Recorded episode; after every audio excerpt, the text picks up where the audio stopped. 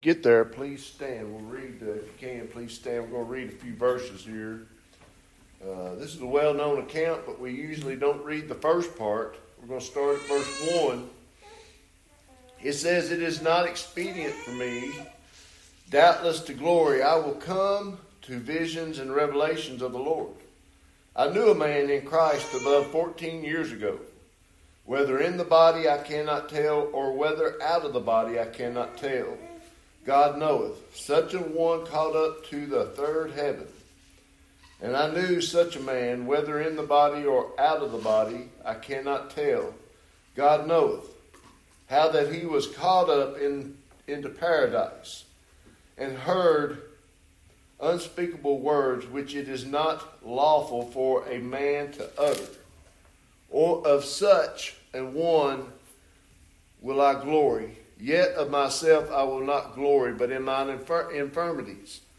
For th- though I would desire to glory, I shall not be a fool, for I will say the truth. But now I forbear, lest any man should think of me above that which he seeth me to be, or that he heareth of me.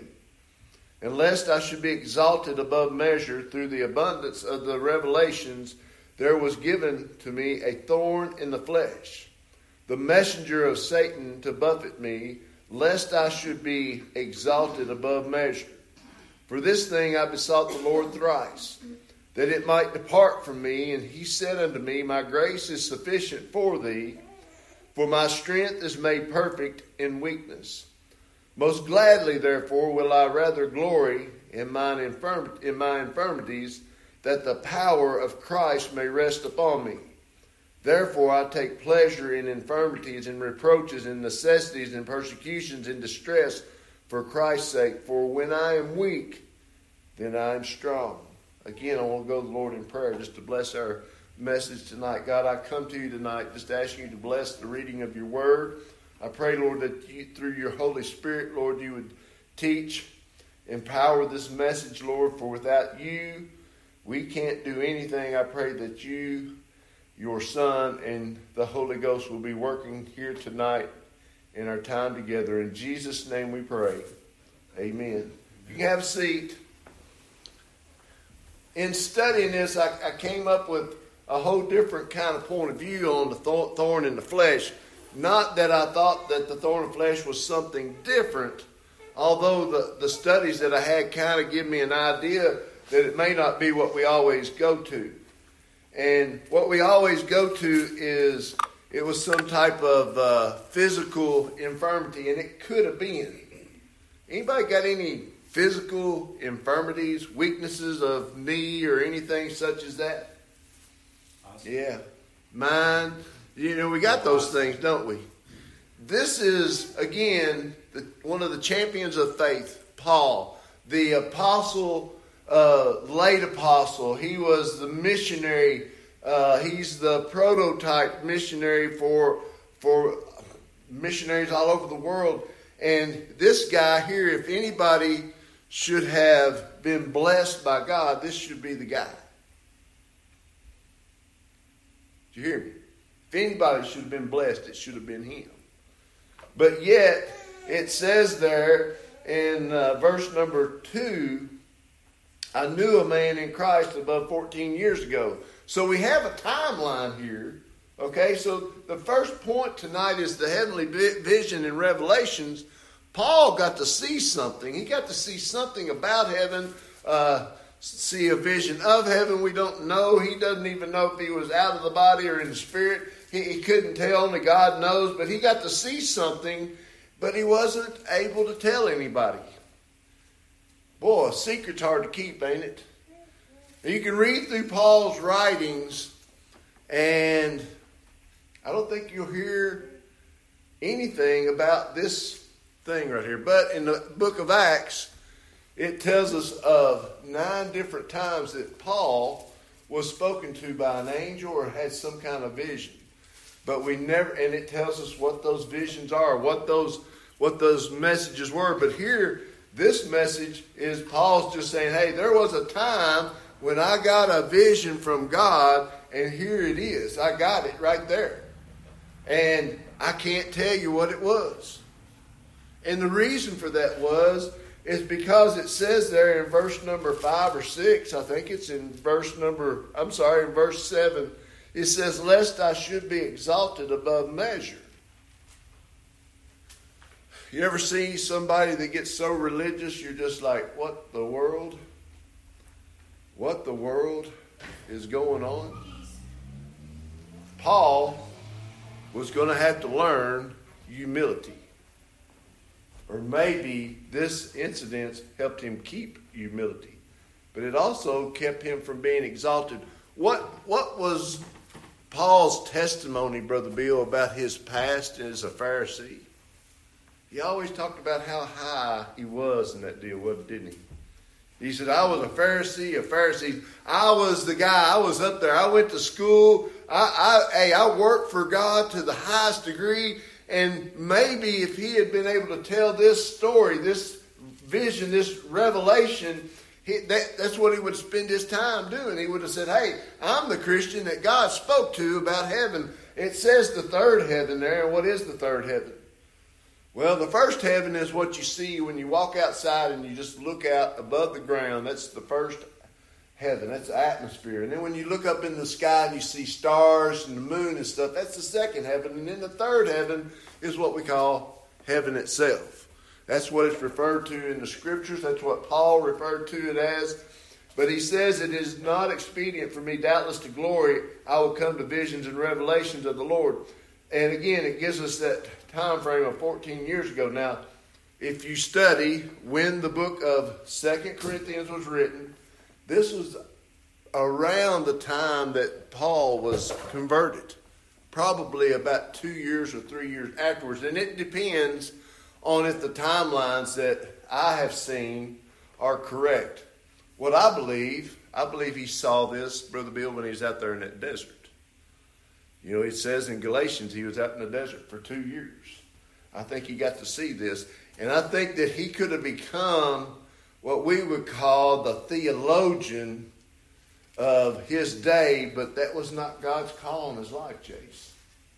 His call on his life was to get the gospel out to the Gentiles. He tells us that over and over and over again. So he's saying, I could have exalted myself above measure, and it would have messed up my whole calling for God's will in my life. Now, again, I just kind of want to go through this. We, we see that this, uh, this uh, thing here, exalted above measure, I did a little bit of a word study on that.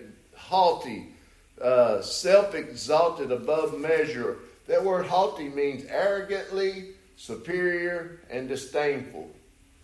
You ever met somebody that act like a know it all? They just think they know everything. I mean, you ask them a question, they got an answer, and you're just like, they act like they know everything. I mean, it, and, and for whatever reason, at this point, I kind of think about Job. I think about Job. The whole, I think we did it a, a month or two ago. We looked at the life of Job, and the whole point about Job's book was to get him to be what? Repentant repent to God. And, and he hadn't really had a marked sin that was that bad. He was, uh, God said he was the, a righteous man in his day. He eschewed the evil. He did good, Brother Bill. But maybe someone like a Job or a Paul, if they're a good Christian, they need something to kind of keep their ego down. And again, we'll get into this as we go along. So we see the second heaven, the third heaven, and Paul has this experience, but he's not allowed to tell anybody. And again, I think that this is the purpose of it is to keep him humble and to keep him glorifying in himself. Again, okay? So that makes it kind of simple. Uh, just think what it would have been like if that's what his life ended up being. We wouldn't have all those churches established throughout Asia and even into Europe. He would have been sitting in Jerusalem or sitting in Antioch, spitting out, you know, these things, and there would have been people saying that Paul thinks he's holy. You ever had somebody look at you and say, "Well, you holier than thou," or something like that? You know, they think because we study the Bible we go to church, you know, you think we think we're better. we need to make sure that through what God wants us to do, we stay humble. Uh, just to give a little bit more of this, look at verse 4.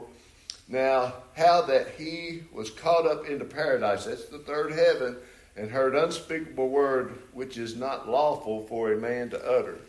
Uh, that's kind of a tough phrase, but I've seen some commentators say, hey, that's just things that people, if you told them, they would have, they would struggle to understand or struggle to uh, put into context. And then it says in verse 5, of such a one I will glory, yet of myself I will not glory, but in mine infirmities. So Paul, and again, I've, I've, heard people, they'll start at verse number 6 or 7, and they'll give the story about the thorn in the flesh, Brother Bill, but they won't give the first part. And I've seen a great connection here, and it's very clear that it's there because he says there, uh, he says in verse 7, lest I should be exalted above measure through the abundance of the revelations. That's pretty clear.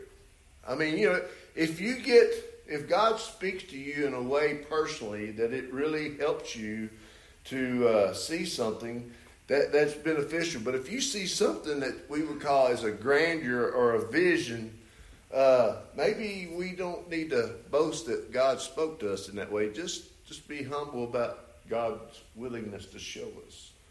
Second point tonight, and I just got two points human weakness and heaven's grace. Human weakness and heaven's grace. Again, many scholars have guessed what this thorn in the flesh is, but really no one knows. Now, that word thorn, uh, that can mean just simply a thorn, a splinter, a piece of sharp wood, Miss Bernice, that sticks into the flesh. But it also has some other meanings. Uh, withered at the front, that is a point or a prickle, and figuratively, a bodily annoyance or disability.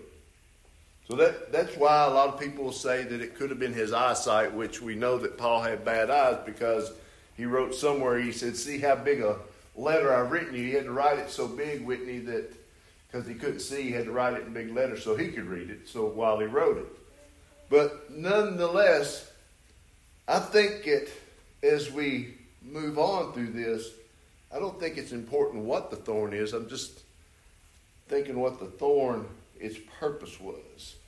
Again, it could have been that physical weakness. It could have been that. But let's read through this last last five verses in verse 6. For though I would desire to glory, shall not I shall not be a fool. See, I had to read that slow, Jace, for that to kind of resonate with me. And then he says, For I will say the truth, but now I forbear, lest any man should think of me, think of me above that which he seeth me to be or that he heareth of me. There goes back to that thing. If Paul had started telling people, think about John the, the Revelator in the book of Revelation. When did God give him the revelation of, of the end times or the metatautai at the end of his life, Brother Bill? Because if he had gotten it early in his life, he might not have been able to minister all those years because everybody going, Man, that book of Revelation, tell us about that. Let's do a Bible study on Revelation. Let's let's. What does it mean that uh, that, that everybody's going to be cast into the lake of fire? I mean, we understand it to a point today, but just think of how John's life would have been different. Everybody would have been wanting to hear him preach a series of messages on it, Brother Bill. But he was 95, 96, and he only lived a year or so after that. So again, I see reasoning for this, and it says in verse 7 lest I should be exalted above measure. And exalted above measure just means simply what that means exalted above measure. In other words, Paul's like, I don't want to be that. I don't want to go up over that. I don't want to be more than that because what happened, Paul says, there was given me a thorn in the flesh. Again, the word flesh is flesh. But some have said that maybe it was a false teacher that had come along and disrupted and maybe partially destroyed one of the churches, Brother Paul, that he had. Some think that maybe it could have been a church member here in the Corinthian church that they were having trouble in, and that became a thorn in his flesh. What did Paul care? Not the most, but what was one of his main concerns? Churches. That was what he was in care of. I think that if he had a, a thorn in his arm, I think he I think he was fine. I don't see him complaining about his eyes. I don't see him complaining about anything. I don't see him complaining about getting stoned. I don't see him getting uptight about anything like that. But here, this is a spiritual matter. And then it says it's the messenger of Satan. And that word messenger is the same word as we see angel in the Bible. And angel can be a uh, heavenly, created heavenly being, such as we would think of as angels with wings or it could be your pastor, or it could be a minister of dark, darkness like Satan. And he puts that in there, a messenger or angel of Satan to what? What's it mean to buffet?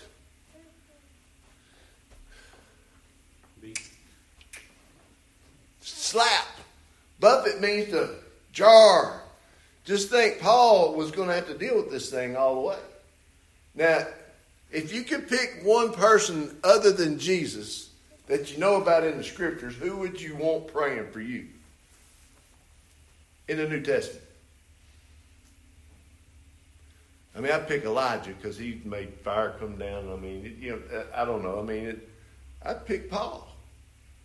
And the reason I say that, Paul prayed three times. Brother Bill, three times. Now, Paul got answered prayers that we see in his epistles in the book of Acts.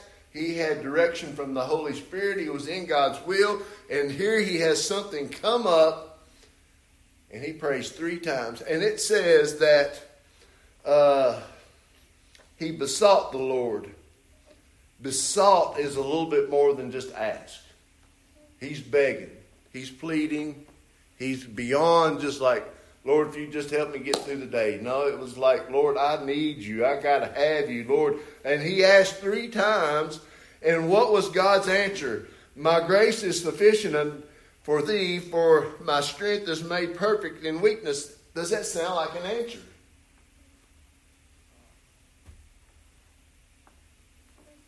That's what kind of derails my thought when I first I said it doesn't sound like an answer, but I'm here to tell you that was an answer. that was you hear people say that when you pray there's three responses what are they yes, yes? no, no. Wait. wait there's more it's god's will paul has had this revelation okay he's got this vision he, and, and he, he he gets this messenger of Satan to put this thorn in the flesh. And it says there in verse 7 lest I should be exalted above measure. He doesn't want anybody to think more highly of him than he ought. He says that in Ephesians, he says that in some other places.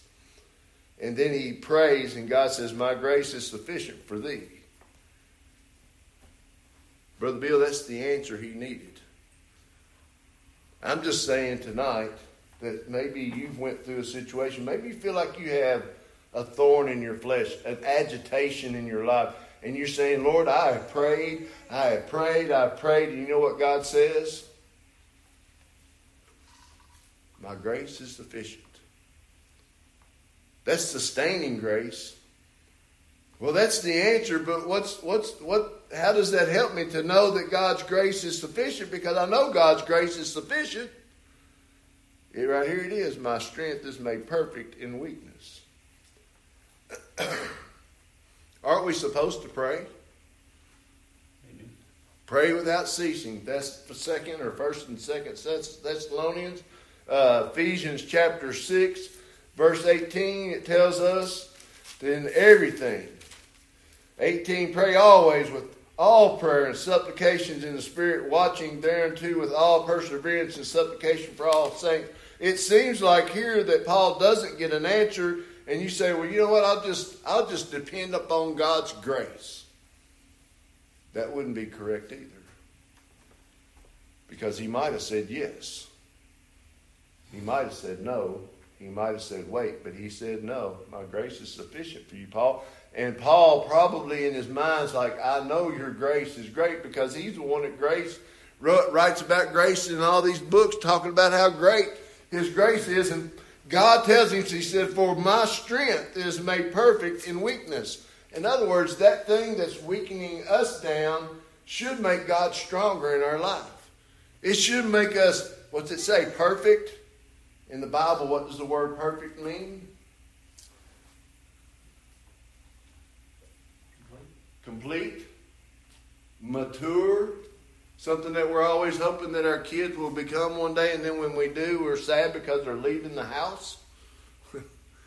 they're they're driving out of the driveway. They're they're they're getting married. They're moving out. They're going. In our case, one went and got married. One went and got in the Marines and was gone for ten years. My for my strength is made perfect in weakness. Paul, right after that, says, Most gladly, therefore, I will rather. He changes his mind, Paul. He said, I would rather glory in my infirmities. In other words, instead of having that thorn in the flesh removed, I'd rather glory in my infirmities. Why? That the power of Christ may rest upon me. See, grace is that divine influence upon the heart and its reflection in life. And it includes gratitude, acceptable benefit, favor, gift, grace. God often uses situations in our life to bring us about in a situation where we never thought we would be. We never thought we would, would be in a position. And it's awesome how God, in this situation, answers in a way that Paul never asked for or never thought of. That's my point in this all this whole big thing. He prays and he's asking for what? He prays that it might depart. That's what he says in verse 8.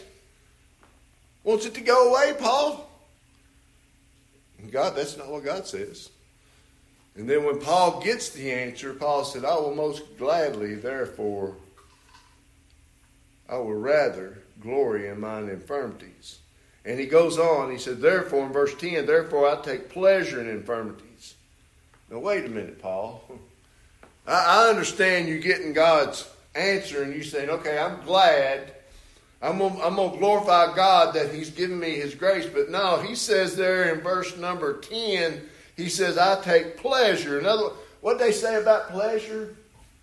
That's a delight, isn't it? we flipped that around backwards. They said delight was pleasure, but I'm turning it back around. It was a it was a delight. In other words, Paul said, I delight in infirmities. It's almost as if he's asking for it, Miss Bernice. Now, how many times do we go through life and we have something happen and we just say, Oh, why has God put me through this? And again, that's where my message kind of just unfolded for me because how many times you heard me say that God does things really backwards than what we think? Uh, Jesus asked us not to exalt ourselves so we can be more powerful, Brother Bill, but what? To deny ourselves. Pick up his cross. Not to lead the way, but to what? Follow me. That goes against the grain of everything and when we can somehow marry the denial and marry the burden picking up to following Christ, when we can marry that together, and then we see that God's grace is sufficient, and when I'm weak, He is strong. Thou art weak, but He is strong. Jesus, keep me from all wrong.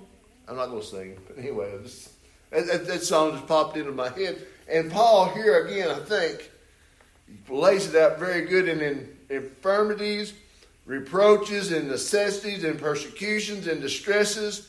And why is this all going to happen? It's all for Christ's sake. I thought, Jace, I was getting away from the study of Ephesians, but really that fits right in with what we've been talking about in our book study of Ephesians.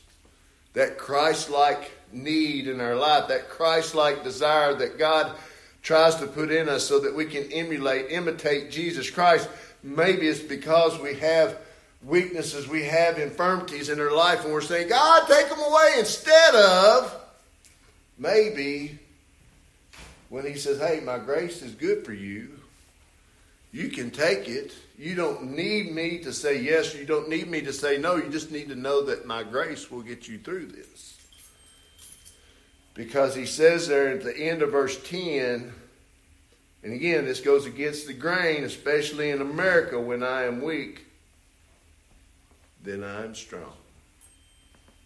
Man, I, Jace, does that not just flip the script on us? I keep thinking, you know, Brother Paul, if I could just get enough of the power of the Holy Spirit and preach the Word of God and, and, and ask God for that power, and I should do that, but maybe I just need to be weaker so that He's stronger. I can, you know, you got the, what the scales of justice, you know, that uh, she's sitting there holding a balance. I can't remember how, I think she's holding it in their balance. Maybe I need to take me off of the scales or put me down at the bottom of the scale and put Jesus up here and let him be exalted in my life instead of even, and I don't even think about trying to exalt myself, but Paul says this was given to me so that I wouldn't exalt myself above measure. Therefore I take pleasure, most gladly therefore I will rather glory in my infirmities, that the power of Christ may rest upon me. How many of us, if we're really honest in our Christian life, we would like to have the power of Christ resting upon us? But if we're struggling to have our own power, it's going to be real difficult. It's going to be a hard pill to swallow. And Paul says, When I am weak, then I am strong. And then I thought about this. If the timing of all this was as I thought, think it is, Paul says that 14 years ago, somewhere a little bit after my conversion, I seen this revelation. Maybe that's when he got that thorn in the flesh, Jason. Maybe that's been the drive and the propelling motivation throughout his whole ministry. Now we, and, I, have said it, uh, people that come into a church, if there's somebody that usually works, they're going to be somebody that's probably going to do something in the church. But if it's somebody that's lazy, uh, they're usually not going to do too much, Brother Bill. Even if they get saved and get on fire with the Lord, they're just going to give a good testimony, and that's good. But Paul worked when he was a Pharisee above measure, but God needed to harness that working so that he could do what God asked him to do. And what was that? Again, that was to take the message to the Gentiles. The Gentiles didn't need to have the revelation of heaven they didn't need to have all that deep theological stuff. They just needed what? The death, the burial, and the resurrection of Jesus Christ. Just like Paul stated in Romans chapter 1. Therefore, I'm not ashamed of the gospel. So, as we think about this, Paul's desire for souls, churches, spiritual growth of others, it may have been totally derailed if he'd have started talking about this vision, these revelations that he had. And I think that's what we need to kind of remember. Strength for Paul came through his weakness. Let's stand for a word prayer. Dear God, we come to you tonight. Lord, messages like this and scriptures like this just remind me that walking, following your Son takes discipline, it takes some wisdom to know that it's not in our strength and a willingness to surrender to the power that you've made available to us. And it's not always easy, it's not always plain and simple. Lord, there are people out there today that are going through something, going through issues, going through troubles. And they're asking God to remove it. Maybe they just to be, need to be remi- reminded that what Paul was told by God, my strength is, or my grace is sufficient. And his strength will made will be made real when we're weaker. So God, I just pray that you would bless the message according to your will. Speak to hearts. Speak to people, Lord. There may be people listening on Facebook or SermonAudio or on the phone, Lord, that they think they need to know it. They think they need to get everything removed and get just right. We just need to allow the power of God, the strength of Christ to rest upon us, and we must weaken ourselves and surrender to that power and let it yield its control in our life. In Jesus' name we pray. Amen.